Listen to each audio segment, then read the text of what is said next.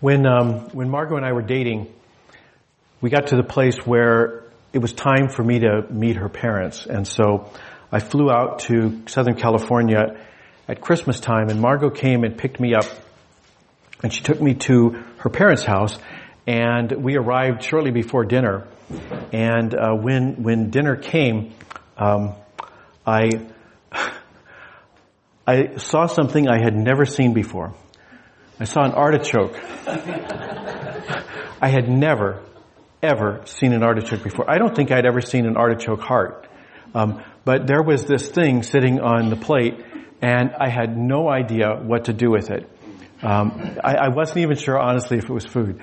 So, you know, you scrub yourself with this or something? I, I literally had no idea. And uh, so I was uh, very much feeling out of my element. You know, you're already visiting the the the parents of your girlfriend, um, and then on top of that, they've sprung the artichoke on you. So, so, so um, but I got through the meal, um, and uh, when Margot and I were engaged, her parents uh, uh, welcomed me into the family, and so everything worked out well. But but it um, it it probably serves a useful purpose because I don't remember all the other faux pas that I that I had that day. I just remember the artichoke.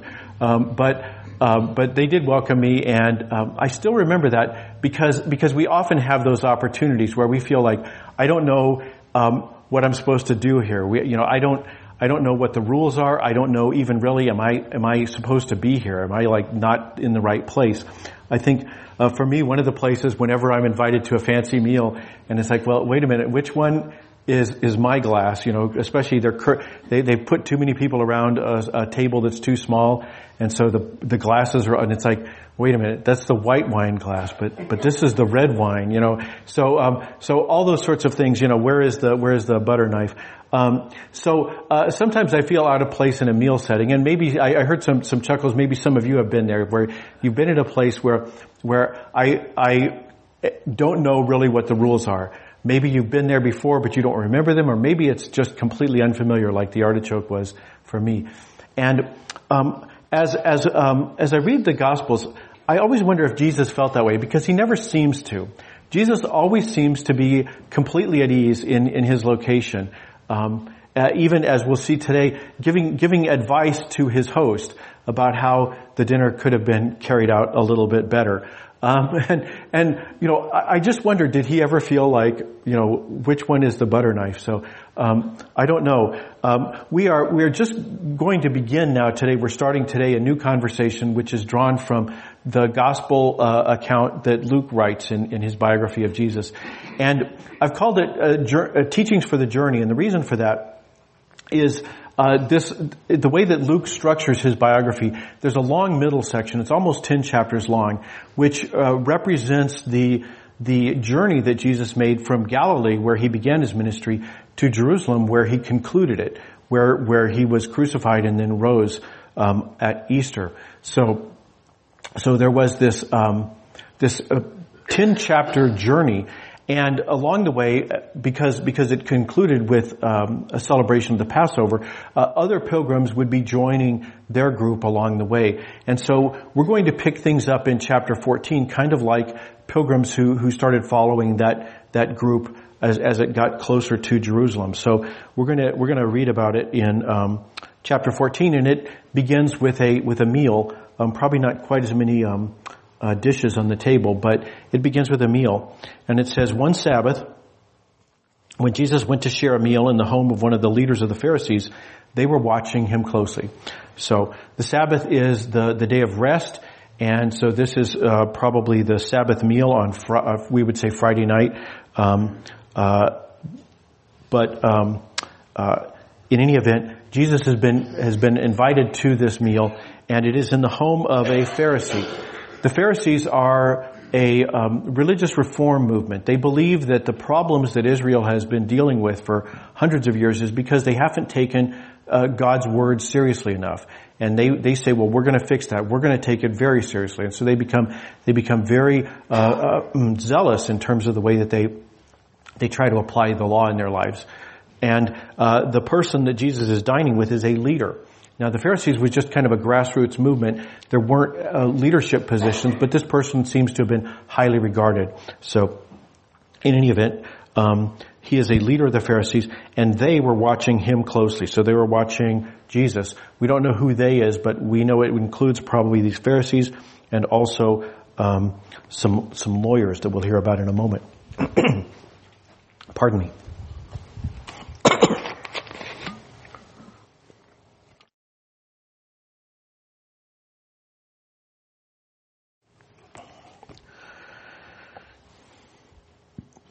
And um, so there he is at his at this meal, and he encounters a man who is suffering from an abnormal swelling of the body. Was there? So, um, so uh, this this man is there. We don't know we don't know why he's there. Um, it could be that he has crashed the party. Um, if you if you read back through the the story of of uh, the, as Luke presents it in his in his biography, we know that party crashing sometimes happens.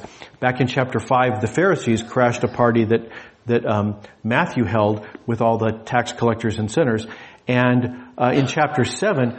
Uh, a woman of, of ill repute showed up and and uh, crashed that party too. So perhaps this fellow is a party crasher. He heard Jesus was going to be there and he said, I want him to, to help me with my, my condition. So maybe that's what happened.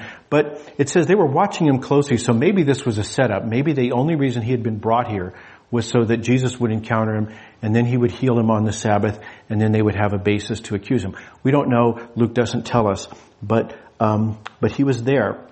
And Jesus does not heal him immediately. Instead, he looks at the Pharisees, the lawyers and the Pharisees, and he says, does the law allow healing on the Sabbath or not? So the lawyers, the lawyers are the people, if the Pharisees are, are amateurs, they, they are a grassroots movement that is attempting to carry out all the, the rules in the law, um, out of love for it, out of, out of devotion to God and, and love for the law.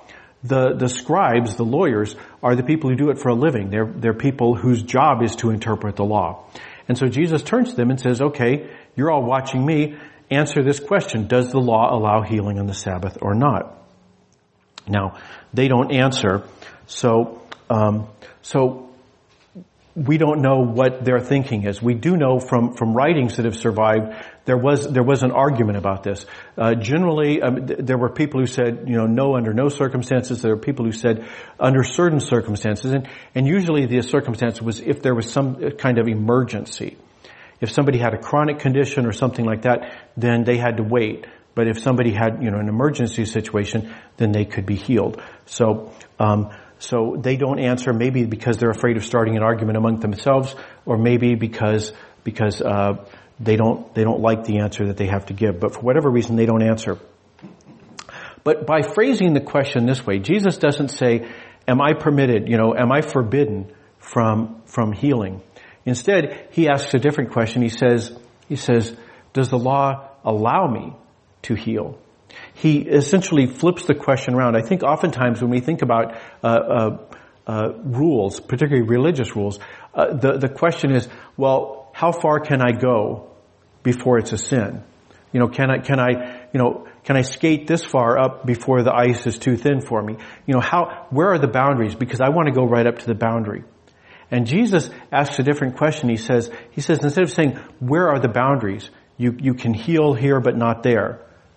In, instead, he says, can I heal? He just asks the basic question. Can I heal? And I think behind that is, is a question, okay, well, well, who's, is healing work? And if it is work, who's doing the work? Because, because healing is ultimately in God's hands. And Jesus is saying, so who's doing the healing? You know, who's, who's in a position to tell God that he needs to stop working because it's the Sabbath? So Jesus, Jesus flips the question around and instead of saying, how far can I go? He, he invites a different question, which is, um, will it honor your Heavenly Father? Will, will the thing that's being done honor your Heavenly Father? And that's a great question to ask because then you don't ever have the question of how far can I go? You don't have to say, well, you know, if I go across this line, then I'm in real trouble. Instead, you simply say, well, I know the place right next to it is also not honoring God. So you can, you can um, ask a different question. But they haven't answered. They haven't answered. So Jesus continues. He says, they, they said nothing. So Jesus goes ahead and heals him. Uh, Jesus took hold of the sick man, cured him, and then let him go. And because he says they let, let him go, I'm assuming he was not invited to the meal. And uh, he, Jesus, said to them, Suppose your child or ox fell into a ditch on the Sabbath day, wouldn't you immediately pull it out? So he brings up that emergency situation that they would have been aware of from from their uh, their different uh, legal opinions, and he says, "Well, wouldn't you pull them out?" And their answer is probably, and the reason they're not saying anything is their answer is, "Yes, but this guy can wait." You know, you know, it, it's essentially no skin off my nose how how miserable he is for the next 24 hours because it's you know not my problem. And so they, they, they must have some sense that that doesn't sound very well, that doesn't play well, so I will just not say anything. So they had no response. They're still silent. Now, if we've been following along in, in, in, the, the gospel as Luke writes it out, this is not the first time this has happened. This is actually the fifth time Jesus has healed somebody on the Sabbath. And every time people, the, the responses have either been, can he do that? Or by no means may he do that. So, so there has been a lot of uh, criticism of Jesus every time he heals somebody on the Sabbath. And so I think Jesus um, is, is, you know, pounding his head going, how can I get this concept through to people? He's told them the Sabbath is a blessing from God. It's not, it's not a hoop for you to jump through. Um, if you want God's favor, it's something God gave you because he, he, you already have His favor. So, so I picture Jesus kind of casting around saying, is there anything I can do that will help people understand what I'm getting at here? And the reason for that is that it says, when Jesus noticed how the guests were uh, sought out the best seats at the table, he told them a parable. Now we're going to come back to the parable. But what does he say? He sees them, them jockeying for positions.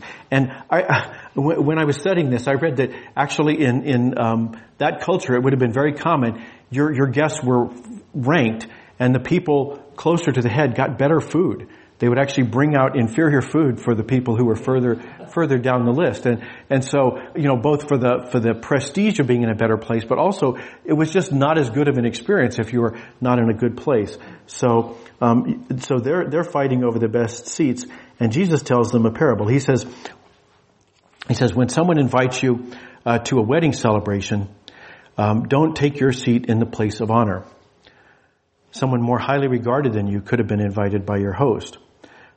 The host who invited both of you will come and say to you, give your seat to this other person.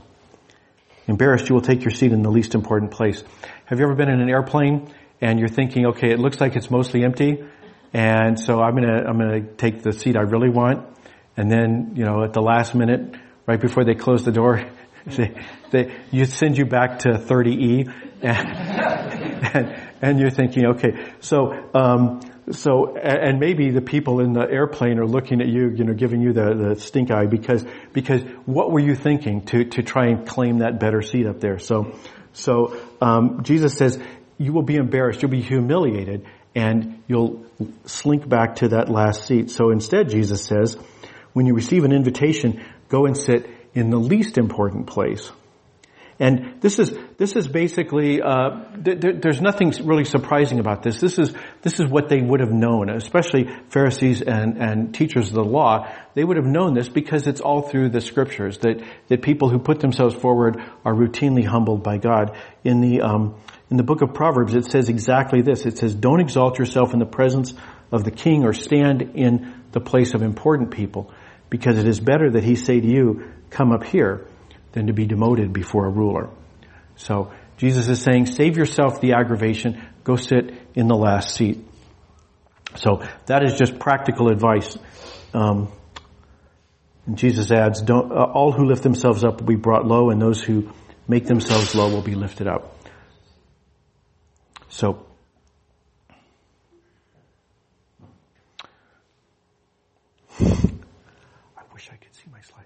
Well, if you have, if you have the program, you know there should be a fill in the blank here. Don't invite your own humiliation before we go any further. So don't invite your own humiliation because, because, uh, that's something you have control of, right? You have control. What is the worst thing that can happen to you if you take the back seat? If you, if you take the last seat, is that you'll be moved up, right? That's the worst thing that can happen. But, but uh, the alternative is to invite your own humiliation. So Jesus goes on and he says to the person who had invited him, when you host a lunch or dinner, don't invite your friends, your brothers or sisters, your relatives or rich neighbors. Instead, when you give a banquet, invite the poor, the crippled, the lame, and the blind. So Jesus has, has been talking about um, uh, table manners. He said, "Don't don't try to jump up to the front seats." And now he says to the host, he's giving the host advice. He says, "Think think twice about your guest list in the first place." Right? He's saying, "Don't invite the obvious people. Don't invite your friends, the rich people, because they will repay you, and then you won't. You know, you'll you'll be paid off." Instead, he says, "Invite these other people. Invite the the the poor, the crippled, the lame, and the blind." Now, what is the application for this? I, I, have to say, I, I, don't know what it was like in the first century. One of the things I have to say is, he's not saying don't have dinner at home. Um, I think that's a problem we have in our society today is there aren't enough people who are having dinner at home with their family and friends. Um, I saw some statistics. One half in this country, one half of family meals are eaten together, um, and one third of people eat together less than um, three times a week and an eighth of people don't even eat once a week together. And this is despite the fact that a quarter of teens would like to eat more. So there's all kinds of reasons to do that. There's actually um, other reasons as well. You get better, um, you get better results. You have uh, uh, typically it's associated with lower weights, with um, better academic performance, and less risky behavior. So the family that eats together does all those other good things together. So, um, so it's a good thing to eat together. And Jesus is not down on eating with your family. So, so don't take that don't don't take that lesson from it. But Jesus is saying it is a good thing. Now, don't forget the other people. So yes, by all means, have those have those meals, but invite some other people. Share that that good thing with other people. So Jesus is saying Again, this is something that would have been very familiar with the, uh, to, to, the scribes and the Pharisees. This is all through the, the scriptures. In the book of Psalms, it says, happy is the one who's considerate of the poor. The Lord will save him in a day of adversity.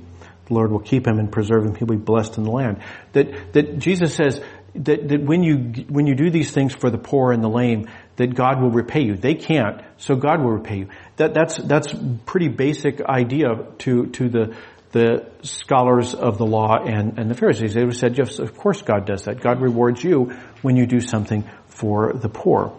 Jesus says, you'll be blessed because they can't re- repay you. Instead, you will be repaid when the just are resurrected. So Jesus is saying, go ahead and practice civility, but don't forget to also practice charity. That if all you do is invite your neighbors and your friends to your meals, that's being civil, but it's not being charitable. And Jesus is saying, be charitable. Extend that grace to other people as well. So practice both civility and charity. And those are all good things. You know, they're in the Hebrew scriptures.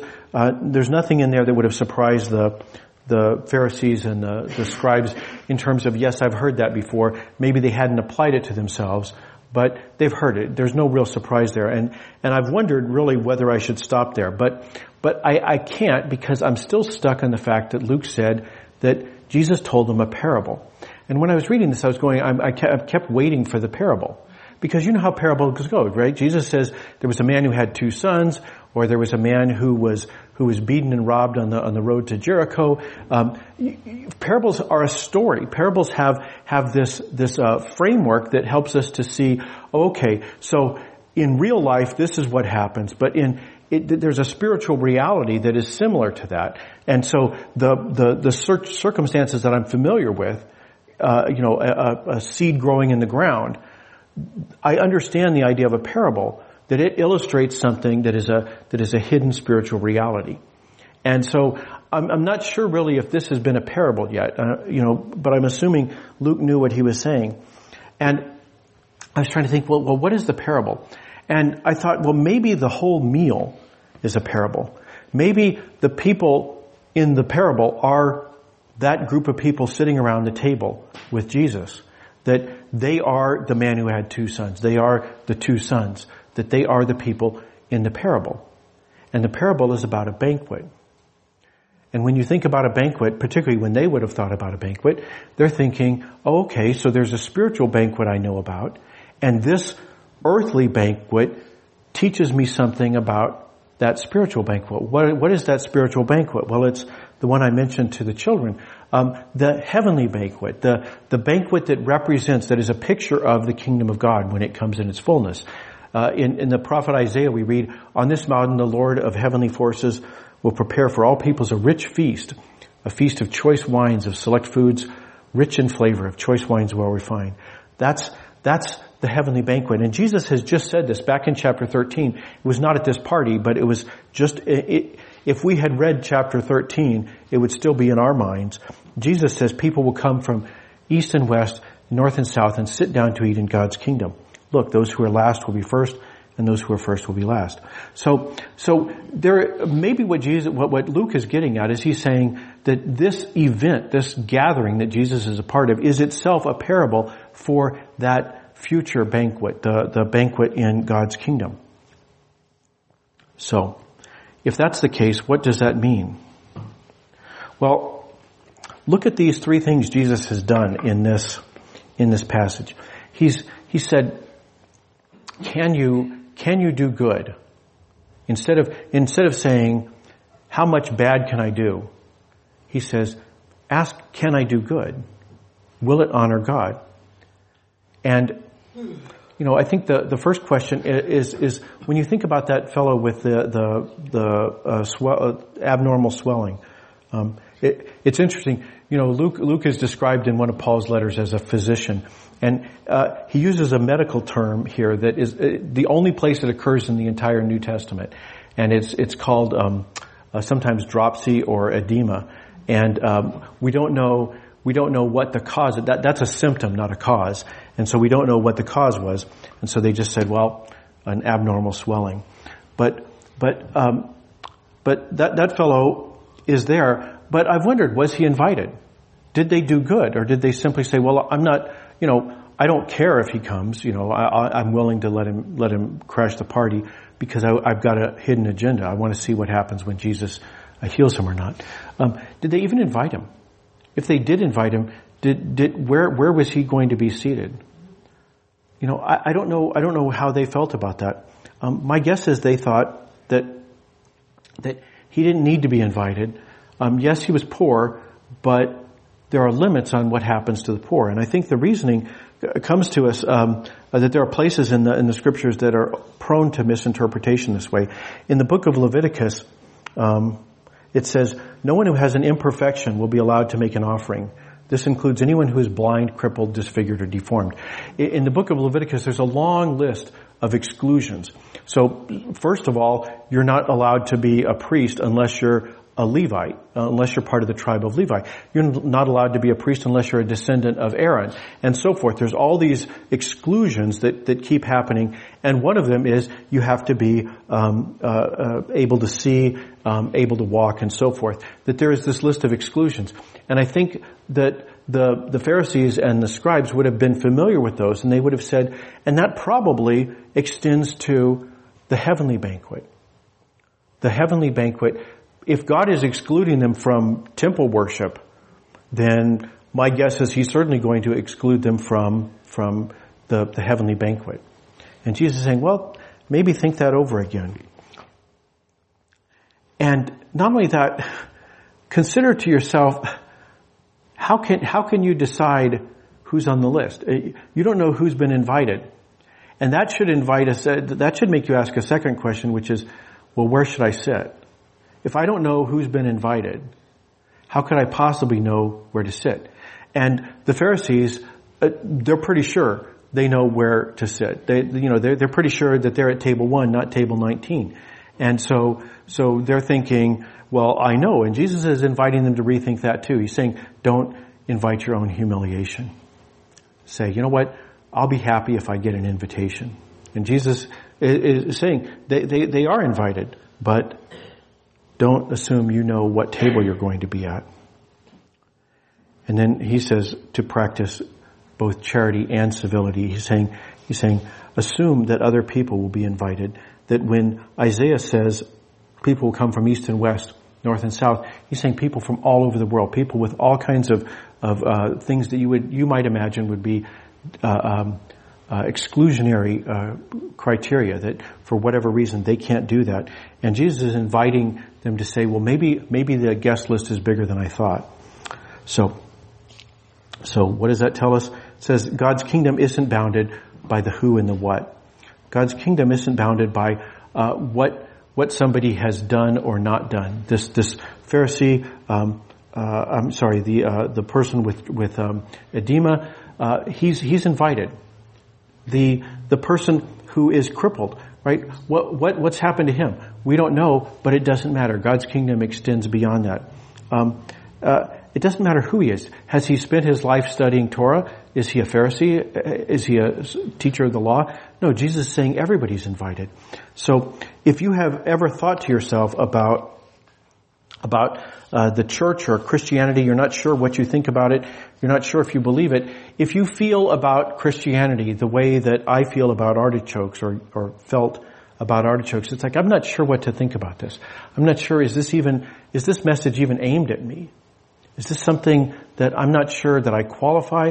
I'm not sure that, that I want to go because I might, you know, it'd be embarrassing to be there in, you know, table 19. Um, Jesus is saying, you don't know where you're going to rank in the kingdom of heaven. And he's saying, and trust me, you are invited. That, that if you think the, the, that your story, the, the thing that happened to you or the thing, the thing that you did excludes you from participation in the kingdom of God, that's not true. You're invited. And yeah, maybe, maybe you feel a little bit awkward, but, you know, maybe you'll learn how to eat an artichoke. Let's pray. Gracious God, um,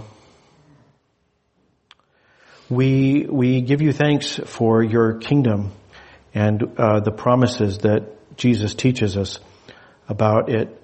Um, help us to uh, see it as, as something that is offered to us, but not only to us, to people that we might think are excluded, people that that we can't imagine what you see in them. Help us to remember that you love them as much as you love us.